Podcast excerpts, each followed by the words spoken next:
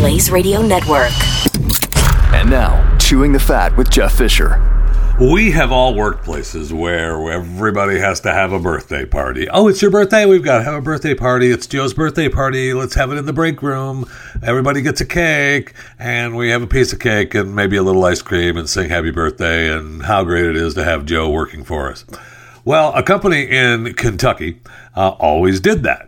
And they had one employee that said, you know what, I don't want a birthday party.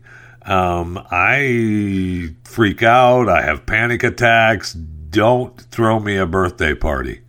And they threw him a birthday party anyway. And so he had a birthday. He went around the corner and they were saying, hey, it's your birthday. Yay. We're having a birthday party. Come on. Let's have a birthday party for Kevin. Kevin, it's Kevin's birthday. Yay. So he freaked out and had a panic attack and went outside, went to his car, had his lunch in the car, texted the H R employee and said, hey, uh, I asked for you not to throw me a birthday party. So uh, I don't know what the deal is, but I'm not going to come back in until the lunch break is over. So after the day of big celebration, he was called into a meeting and he was confronted and criticized for his reaction. This according to the lawsuit. The confrontation itself triggered another panic attack. At the conclusion of this meeting, because of the panic attack, he went home. And he said, I'm just going to work from home for the next couple of days. And then uh, three days later, three or four days later, yeah, you know what, Kevin, uh, we like you, but uh, we're going to go ahead and fire you. You don't have a job here anymore. Wait, what? Yeah, you're fired. We don't like you. So he sued them, alleging disability discrimination and retaliation.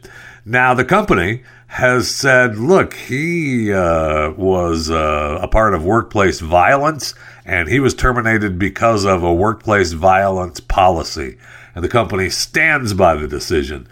The lady for the company, the C E O, Julie Brazil, said that there's been an increase in incidents of workplace violence, and my employees de-escalated the situation to get the plaintiff out of the building as quickly as possible while removing his access to the building, alerting me and sending our security reminders to ensure he could not access the building, which is exactly what they were supposed to do. Now, his attorney says, let's be real. My client posed no threat whatsoever. Well, he was just awarded uh, four hundred fifty thousand dollars for the uh, for the lawsuit uh, because of the unwanted party. Uh, and uh, there you have it. Uh, good luck. God bless. He'll take four hundred fifty grand. I don't know. Does he get his job back? Does he even want his job back? Probably not. But it's nice to know that uh, you don't have to have a birthday party if you don't want one. Now, personally, I'm always a fan of the birthday parties. Anytime that you get free cake is a plus. Welcome. Welcome to Chewing the Fat. I really don't understand what the big deal is. I mean, if the guy doesn't want to have a birthday party, don't throw him a birthday party.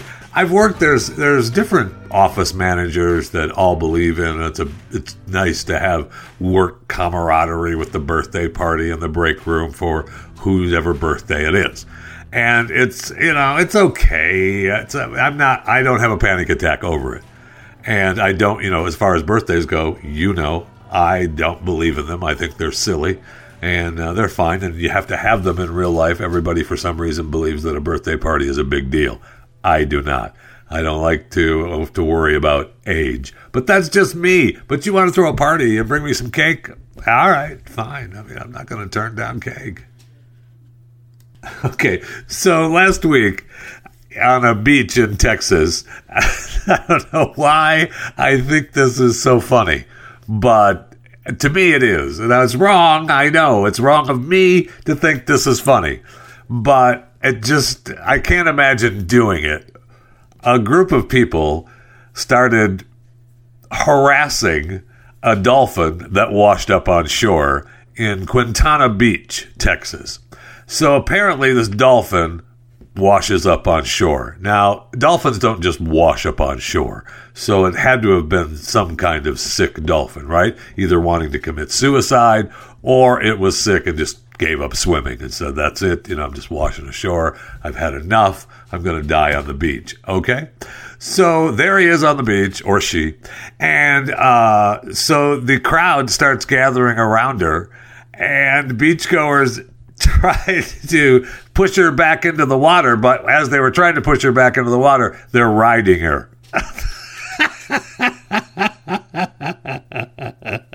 And they're taking pictures of each other sitting on top of the dolphin, and it's just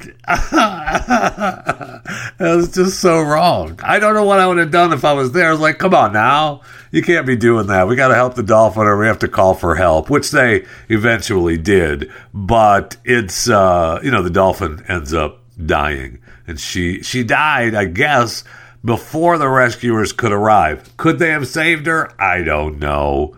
I mean, I'm guessing probably not, because, I mean, the dolphin washed up on shore. That's not a natural act for dolphins. So it's something that the dolphin is really sick at the time.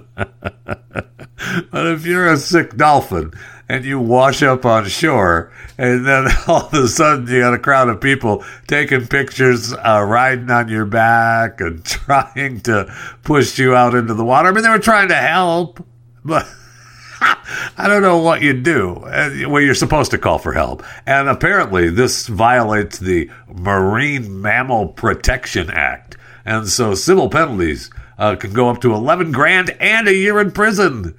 So all you people that were posting on your Instagram and your TikToks about riding the old dolphin on Quintana Beach County Park, this could be a problem. Could be a problem for you. So according to the the experts at the Texas Marine Mammal Stranding Network, and boy, that's a good gig if you can get it, if a live dolphin or whale strands in Texas, please, and I'm guessing just anywhere, but they're specifically talking about this incident, please do not push the animal back to sea. Do not attempt to swim or interact with them. Do not crowd them. Why wouldn't you try to push them back into sea? I mean, if they if they were, you know, feeling bad about life and trying to commit suicide, maybe you push them back into the sea and they go, yeah, you know what, I want to live. And they swim away. I'm not sure. Okay, I'm not, it's not, you know what, it's not funny. I'll stop laughing about it. I'm serious. Don't do it. If a mammal ends up on the beach that you're on, leave it alone.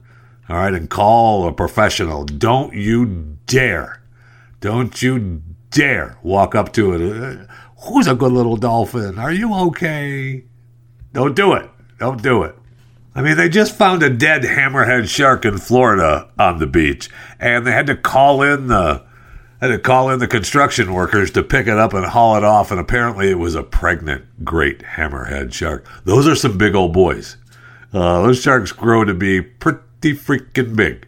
I mean, some of them grow to twenty feet long, nine hundred, you know, one thousand pounds. And you see them, a lot of times helicopters fly over the beaches in Florida and you can see them swimming out there, the big hammerheads. And, you know, you don't get a lot of human attacks, but they're out there, man. Don't be messing with those hammerheads. But this one, uh, you know, I guess washed up on shore, and the people were walking along going, hey, uh... there's a dead hammerhead shark. Now, I don't know that there's footage of anyone riding on it or trying to push it back into the sea. Well, they didn't have, it was already dead. It wasn't swimming. I guess the dolphin maybe was still kind of moving around. So this one, uh, you know, was... And then they find out that it was a mom and then it was pregnant. So sad. Really sad. But they brought in some forklifts, and I, well, it says, the story says a tractor, but then they show a picture of a forklift, so it was, you know, a tractor with a forklift on it attached. And uh, they were picking up the big old shark off the beach, and everybody's looking at it. There's pictures of little kids looking at this giant shark being hauled off on a forklift. But don't you touch it, all right? Don't do it, all right? Make sure that you don't do anything to violate the Marine Mammal Protection Act. Are sharks mammals? Because I don't think they are. I don't think sharks are mammals. So you can still, you can mess with them. They're not part of the Protection Act. You can ride on them. Let's push them out to sea.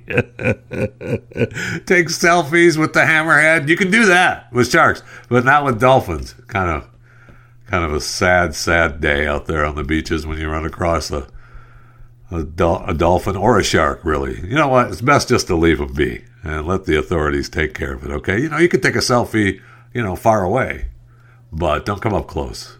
Could be an issue. I mean, we might as well do who died who died today, because you know we lost the dolphin and we lost the hammerhead shark. We'll talk about uh, the actress Liz Sheridan passed away at the age of ninety-three. She celebrated her ninety-third birthday earlier last week, and then she died. She passed away.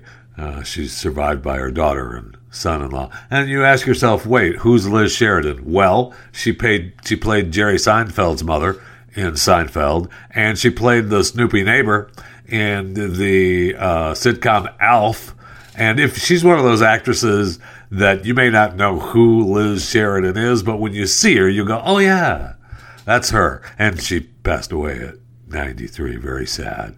And she talked about in her one autobiography uh, that uh, she wrote called Dizzy and Jimmy about her relationship with uh, the young pre-stardom James Dean as they were aspiring Broadway performers.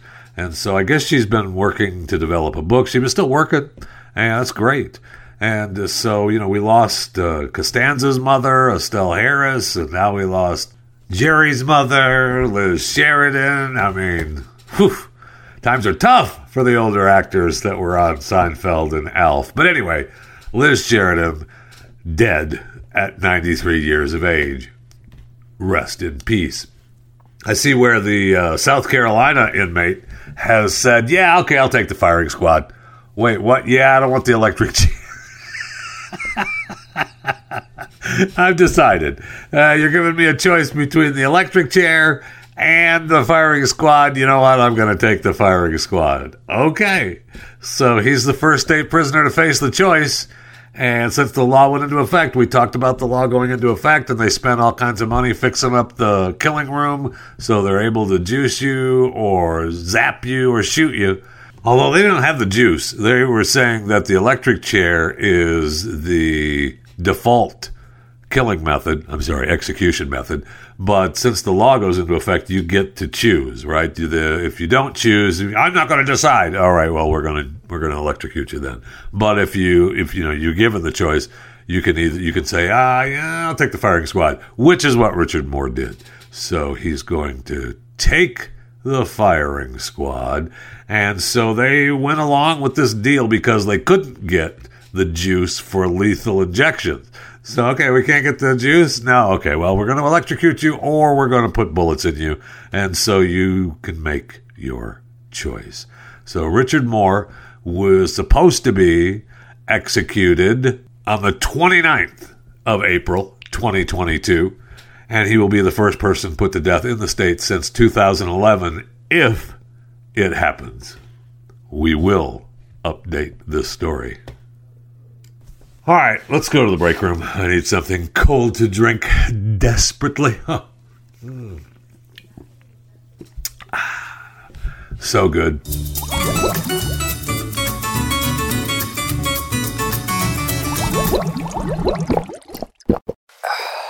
Well, I hope everybody had a swell Easter and uh, spent some time with your family as I did and just had fun with all the kiddos. Yes, that was an exciting weekend down in the greater Austin, Texas area.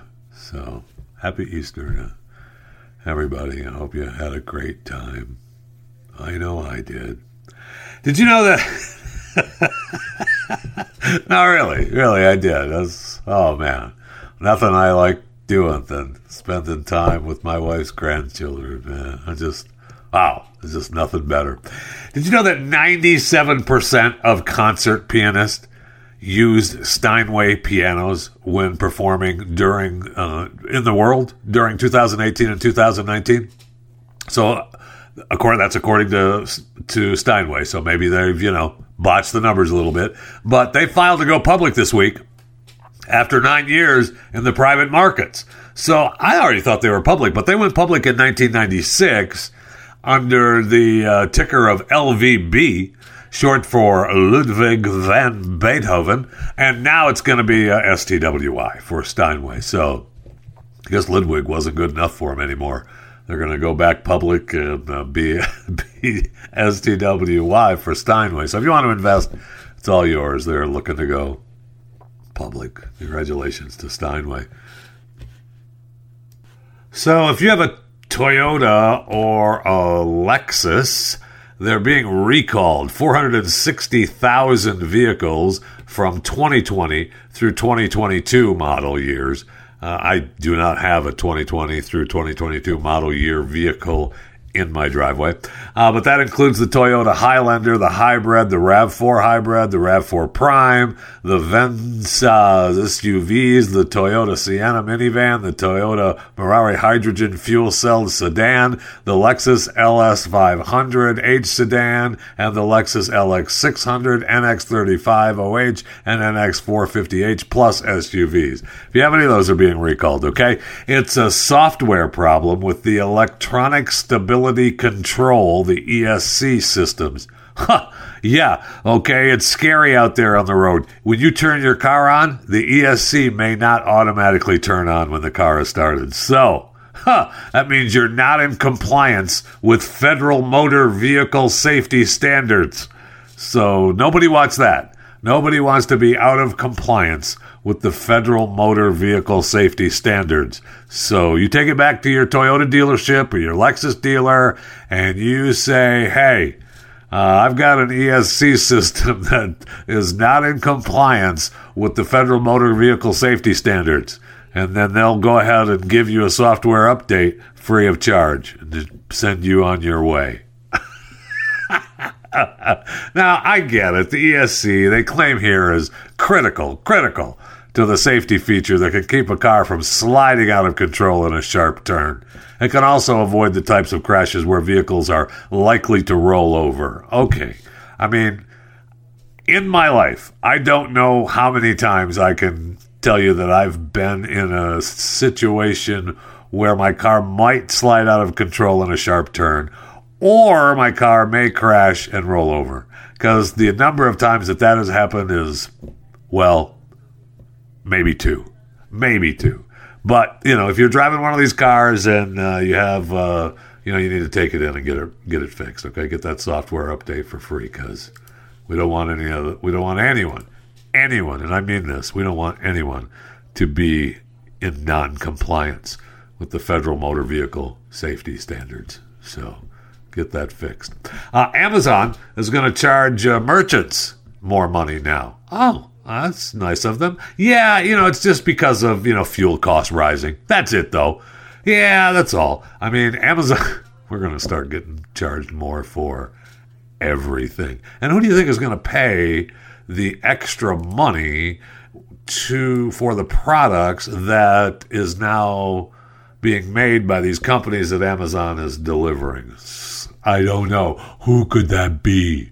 So it's going to impose an average of five percent fuel and inflation surcharge on merchants to warehouse and ship their products in the United States in response to rising costs, of course. It's Amazon's first such surcharge and follows months of higher wage and labor-related expenses that have chipped away, yeah, at the online retailer's profit. So, geez, all of that going on, and who ends up paying for all of that? Not not you and me, the customers. No way. It's, God, it's the evil rich Jeff Bezos that gets charged, right? And all those other C E Os of making products that Amazon delivers. That's who's going to pay, right? Right. So beginning at the end of this month, uh, April of twenty twenty-two, they're going to charge an average of twenty-four cents more per unit it stores and ships through its fulfillment by Amazon F B A service. The surcharge is not permanent. Uh-huh. And it's a mechanism broadly used across supply chain providers. Uh, that's the message that it sent to merchants. And it's broadly used. We're we're not doing anything any different than anyone else.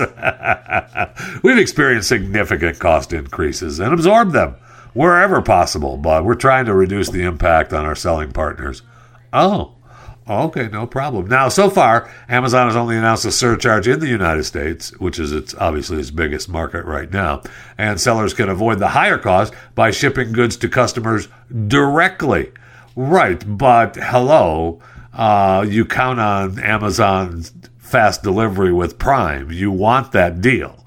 You want people to be able to get your product, you know, dropped in the backyard from the Amazon drone. Otherwise, it's like I go to Amazon and I order my whatever I'm going to order, and yeah, we can get it to you next week. Or I can order one that's under the umbrella of Amazon and have it at my front door today.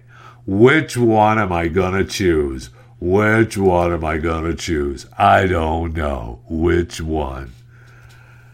Okay, poison pill, poison pill, poison pill, poison pill, poison pill. If I hear freaking poison pill one more freaking time, man, I am going to go, I can't take it. I can't take it. So Twitter enacted poison pill, which is, you know, trying to thwart Elon's hostile takeover bid. So we'll see if they can make that happen. Most of the Most people think it will work. Other people think it won't. It happens, worked in the past. And so we'll see. You know, the company intentionally dilutes the share value by offering shareholders uh, the opportunity to buy more at a discounted rate. And then the company is less attractive or downright financially infeasible for an acquisition target. We'll see if it works. I know Netflix and Papa John's have done it in the past. And so we'll see, you know, it's worked before, but I don't know that they can get away with it this time because it's a lot of money and a lot of people, you know, really want Elon to take it over. And so, and there's a lot of people embedded in the system that don't want that to happen. So we'll see. I know yesterday uh, they were talking about... Uh, The Twitter followers, or Elon asked his Twitter followers whether his boycott buyout offer should be decided by shareholders, not the board. Well, everybody says yes to that. But with the po- poison pill, with the poison pill, poison pill, uh, you know, happens, then that steps aside the shareholder votes.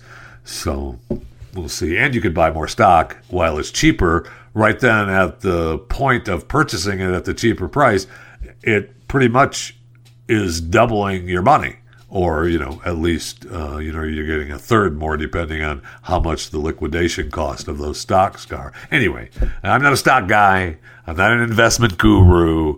I just have a, you know, a little bit of understanding of what they're trying to do. And I'm just sick of hearing poison pill. And so we'll see. And I know that even Jack, at Jack is for the deal. He's like, make it happen. Let's go. So is Jack is Jack a conservative now? No.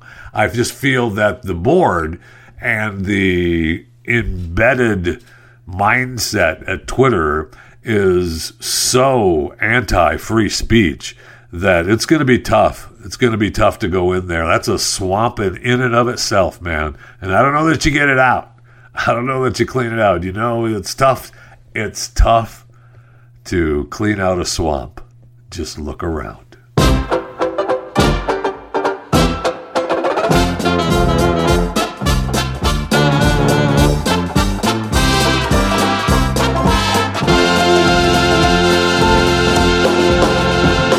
So yesterday we got the news that the mask mandate was voided. A federal judge in Florida said, yeah, no, it's doing, that's not happening. It's unconstitutional. So the major airlines immediately dropped the mask mandate. They were telling passengers on flights midair, yeah, it's over. Uh, you don't have to wear your mask anymore. We're sick and tired of having to tell people to wear our, wear your mask. Only the really hardcore crossing guard flight attendants will be pissed that they can't, uh, you know, lower the hammer on people. You're not wearing your mask right. Put it up over your nose. Only those people will be upset. Uh, and only the people who think it has to be mandated will be the people that are going to be upset over, I can't believe that you're going to make people fly without a mask. It's unsafe. Well, you get to still decide whether you wear a mask or not. It's up to you. That's been the fight all along, okay? We want you to feel safe. So if you want to wear a mask, wear a mask. If you want to wear a hazmat suit, wear a hazmat suit. It's okay. So they've removed it on uh, Amtrak and on the airplanes and on the buses. And I went to a doctor's office this morning in the great state of Texas, which was making people wear masks no matter what. Uh, today, the sign went up, and apparently the sign went up yesterday afternoon, just like the airlines, man. When the news came down, boom, the hammer went down on all of it. They hung the sign, masked are encouraged, but no longer required. And then they have, unless you have signs of illness. Well, if you have signs of illness, you know, you should already be, this was a different type. This was not a illness doctor.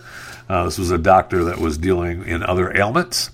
And uh, so if you have some sort of other illness, you probably shouldn't be going to this particular doctor anyway. But I digress. So good news. You can still wear a mask if you want, but you don't have to if you don't want to. And I see Uber also uh, dropped it down too. So good, good. And don't talk to me about the judge is a Trump judge and she's too young. Uh-huh. And all the other Trump judges that uh, are making uh, rulings on the January sixth defendants. Uh, you like those judges? Is that, does it matter if it's a Trump judge or not, or does it matter? I'm not sure.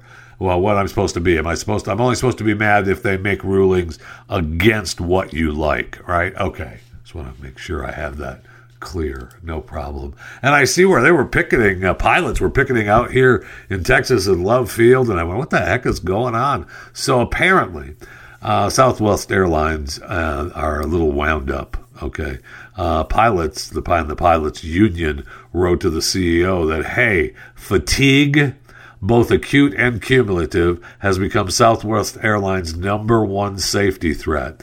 So what they're saying is maybe if you are getting on a plane, uh, maybe you ought to look into the old pilot's eyes. You know, instead of taking a peek into the cockpit, maybe you ought to look up at the pilot and go, "Dude, how you doing? You all right?" And what, I mean, if you were to say that, "Dude, how you doing?" is the pilot going to say, "I'm just so tired. I just, I just want to sit down and go to sleep"? The pilot's not going to, not going to say that. But I mean, maybe if he does, you're like, "Okay, well, uh, why don't you do that? And uh, we'll go find another pilot. We'll just sit out here on the tarmac for four or five hours until they get another pilot," because that's what's going to happen, right? So they have all kinds of problems going on. They, the union insists that problems that existed last year during the pandemic are no better this year. They say that reports showing errors can be directly correlated to fatigue. The pilots have filed increasing number of aviation safety action program reports, which show errors. And so that's still going on. They say uh, there has been a three hundred fifty percent more fatigue reports than in March of twenty nineteen. Okay. Pilots take aim at the operational systems. Uh, they believe that it's broken broken down to management of the network, pilot scheduling, and that's just destroyed the uh, the efficiency. And now safety is becoming untenable. So, you know, you've got bad weather. You got uh, airlines changing schedules. You got people not getting enough sleep. And you're concerned that your pilots are working overtime and flying back and forth, and that's a tough gig, man. And I understand, uh, but I just, you know, you know what? Put it on, put it on cruise and take a nap. Okay, I'm okay with that too. But once you get it in the air, I care about you taking off, and I care about you landing. When we're up in the air, put that baby on cruise and go to sleep. I'm okay with that. As a passenger, I'm okay with that. We start getting close to the airports that you're taking me to, wake back up, slap your face, sip a cup of coffee, and get us on the ground. Maybe that's what's happening now. I don't know. I don't know that I'm not, I'm not necessarily ready for the uh, pilotless plane to take me, but I am okay with just get us off the ground, take a nap, and then wake up, open your eyes, stretch out a little bit, take a look at what's going on, Take over the helm, get us on the ground. I'm all about that, no problem. And again, that's probably what's happening now. Hopefully, the pilot doesn't have sexsomnia, because then, you know, the pilot doesn't want to go to sleep on the plane because they suffer from sexsomnia. So apparently, if you have uh, sexsomnia, it's a condition that can lead to, you know, well, this story says it could lead to some embarrassing overnight visits. Oh, okay. So it's a condition like sleepwalking, but involves sex acts. It's a rare type of parasomnia. The sexsomnia sleep disorder can result in a variety of behaviors. People with the condition have been known to take care of themselves, make sexual vocalizations, touch a partner, and even experience spontaneous orgasms, all while sleeping. Some even initiate intercourse with a partner. So, I mean, that's not really necessarily a bad thing.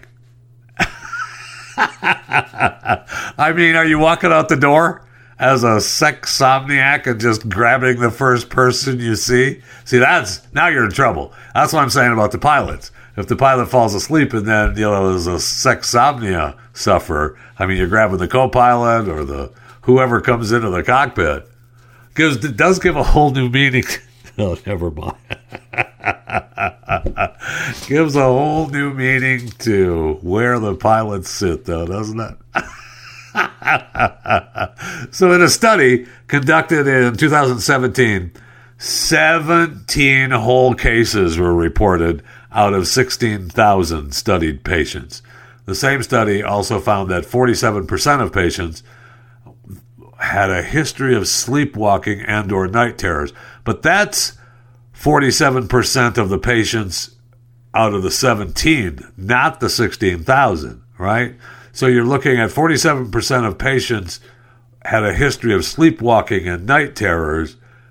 So eight people, seven, you know, seven people in the seventeen had were sleepwalkers and had night terrors. Most people suffering from the condition won't remember anything they did or said during the night. I can guarantee you, if I get busted, I am a sexsomniac. And, you know, sorry, man, it's my sexsomnia kicking in.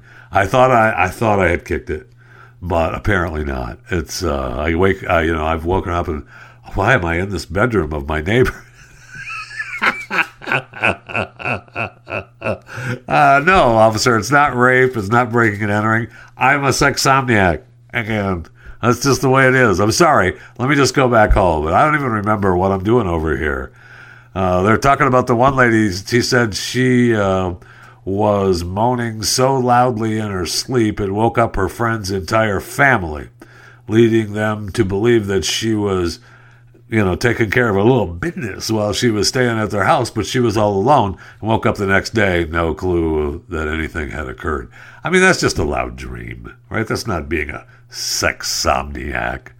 All right, so I guess if you have uh, stress, lack of sleep, even exhaustion could be a factor to create your sexsomnia. And some sexsomniacs experience the effects of the disorder more often than others. Right. I mean, sometimes this lady wakes up a few times a month and she's, you know, taking care of a little business with herself. And uh, she's blaming uh, the sexsomnia for the, the issue. I, uh, I'm sure that there's plenty of sex experts out there that will tell you, hey, this is a real thing, and this is something we need to take serious. Okay, I take it serious. You got me. I, you got me. Uh, therapy is important. Perhaps you need to take care of that to manage the disorder. I think therapy is important for all of you sexsomniacs, but that's just me. You know, I'm not a doctor, just playing one here on Chewing the Fat. But in some cases, medication can help. What kind of medication can help you with the old sexsomnia issue? Just some kind of medication that knocks you out at night. Uh, make sure you talk to your doctor, though. If you are concerned or experiencing symptoms of sexsomnia, talk to your doctor. And I mean that from the bottom of my heart here on Chewing the Fat. If you are experiencing symptoms of sexsomnia, after you email me and let me know that you're experiencing symptoms of sexomnia at chewing the fat at the blaze dot com. Then talk to your doctor. Um, but let me know exactly what experiences you're experiencing, and uh, we'll go from there. I'd like to hear from any sexomniacs we have in the Chewing the Fat audience. I mean that, seriously.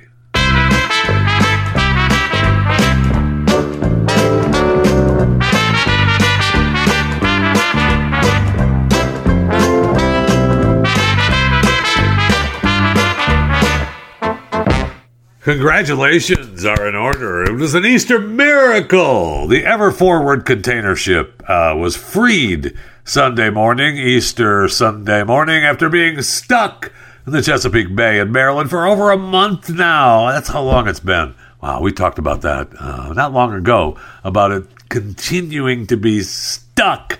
And uh, it's finally freed. It was the third attempt to free the nearly eleven hundred foot vessel. It was traveling from Baltimore to Norfolk and got stuck in at least ten feet of mud while attempting a turn near the Bay Bridge. Oh, uh, maybe it didn't, made the turn too short? I don't know. Uh, they claim that it's uh, because of the marsh, and if you ever stepped in the marsh with your boot and then you try to pull pull it out, your foot comes out, but not your boot. Yeah, it's kind of the same thing, only, you know, it's a ship and not your boot. Uh, so they've assisted. They did all kinds of things. They removed, they plan to remove, uh, they plan to remove five hundred of the forty-nine hundred containers on board to lighten its weight, although I don't know that they actually did do that, because they had the navigation channel that they were digging around. They were dredging, and they push and pull tugboat operations. And so they kept trying to do it. They resulted in dredging up forty-three feet, resulting in two hundred six thousand two hundred eighty cubic yards of material being dredged and taken, uh, taken away to Poplar Island, which I hear is beautiful this time of year. And the material is being used to offset erosion at the Paul S. Sarbanes Ecosystem Restoration Project. Of course. I mean, why wouldn't you use... I mean, you might as well use it for something instead of just throwing it along the side of the road. So I'm sure Paul S. Sarbanes Ecosystem Restoration Project said, hey, we'll take some of that stuff over here. And so they only work during the day, because heaven forbid anybody work at night. We don't want anything bad happening at night. And so they finally, you know, said, hey, the vastness and complexity of this response was historic. And it was a collaboration with the Evergreen Marine Corporation and dedicated responders that resulted in the successful refloating of the Ever Forward, while, of course, ensuring the safety of the public and response personnel and mitigating pollution potential. We can't have any of that. And what about economic impacts? Yeah, we got to minimize that too. No kidding. And so the containers were taken to their original onboarding facility at Seagirt Marine Terminal in Baltimore, offloaded and shore-based with shore-based handling gear. Uh, after the containers were removed, two pulling barges. Oh yeah, so they were all removed. They did take those off. And then they used two pulling barges, two dug, two tugs, and two tugs Two from, okay, so there's two different. They took two tugs from the Don John Dash Smith, two tugs from Moran, and two tugs from McAllister, freed the Ever Forward at approximately seven a.m. Sunday morning. So remember, about a year ago, uh, we had the uh, sister ship Ever Given that got stuck in the Suez Canal for around a week. Uh, what's up with the Evers? How about you don't ever freaking do it again? How about that? How about we do that with the Evers? The whole Ever family. Ma and Pa Ever, and the kids Ever, and every freaking Ever. Don't get stuck again. And you see the picture in Buffalo, New York. That's not funny. I'm not laughing. I, how dare... It's not funny. The historic World War Two Fletcher-class destroyer ship that they have uh, in Buffalo. And so all of a sudden it starts sinking. And the pictures of it, it's just, it's in between ships and the docks, and it's, it was just starting to sink. And they don't know what happened. Uh, somebody put a hole in it. That's what happened. Okay? I could be wrong. Maybe it's something else. But usually, when things that float don't float anymore, yeah, there's a hole in it. I know. It's just the way it goes. They have dewatering efforts continuing as we speak. the large dewatering pumps capable of removing thirteen thousand gallons per minute have been placed on site. So more than three million gallons of water are inside the ship. Oh, we don't know why. We just wondered what was going on. We just, uh, you know, we saw it started to sink, and then, uh, all right, we figured, hey, uh, that's a critical piece of our nation's naval heritage. We probably ought to not let it sink. Yeah, you think? Yeah, no kidding. We don't know what happened to it. Uh, you know, with bad weather, uh, we don't know what's going to happen. We don't know how it happened. We don't know how we're going to repair it. But we just know we don't want it to sink. So the pictures of it are awesome. It's not funny, and I'm sorry that it happened. But I just kind of find it like we're not sure exactly what happened. Yeah, uh, that's a problem. Uh, that's a little bit of a problem. Another thing that's a problem, as long as we're talking about ships, although this is just a boat, okay? It's just a fishing boat. It's not a ship, all right? It's a twenty-meter long, that's sixty-five feet, vessel called the A K T one.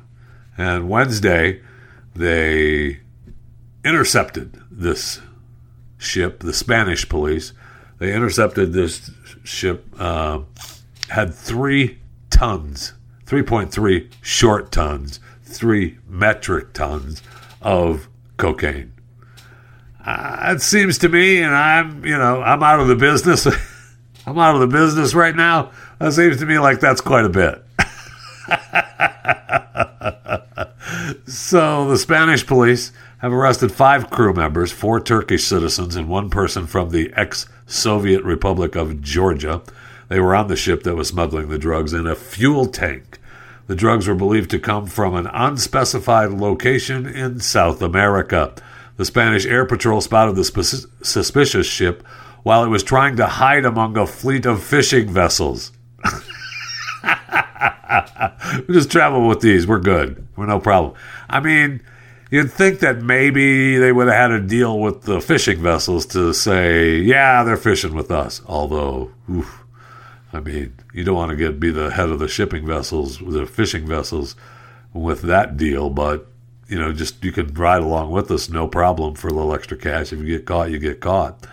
They're cracking down that they that they call the African route to South American traffickers who transfer loads of drugs to fishing vessels in the middle of the Atlantic before smuggling them into Europe. Yeah, they got the big route, and now that's what they do. They just kind of ride along with the fishing vessels. Don't mind us with our three hundred tons. I'm sorry, three metric tons of cocaine, not three hundred. My gosh, we're not talking ships. This is a fishing boat, Jeff. There's only three point three short tons of cocaine on this ship. It seems like quite a bit. I, you know, I, again, I could be wrong. It seems like quite a bit of cocaine. And I'll mention it one more time. If you have, anytime I do stories about, uh, you know, ships and fishing vessels and cocaine being smuggled uh, around the world, if you haven't watched zero zero zero on Amazon, watch it. It is fascinating from the very beginning to the end on a shipment of cocaine, from how it gets created to how it gets shipped to how it gets delivered to how it gets spread out. It's just amazing. It's called zero zero zero on Amazon. And you can watch Batman on H B O Max too now. The Batman that I had to see at the theaters. I had to see it. I can watch it on H B O Max now too because it's available. So enjoy Batman. But for sure, if you want to watch, uh, you know, cartels and the movement of drugs around the world, zero, zero, zero.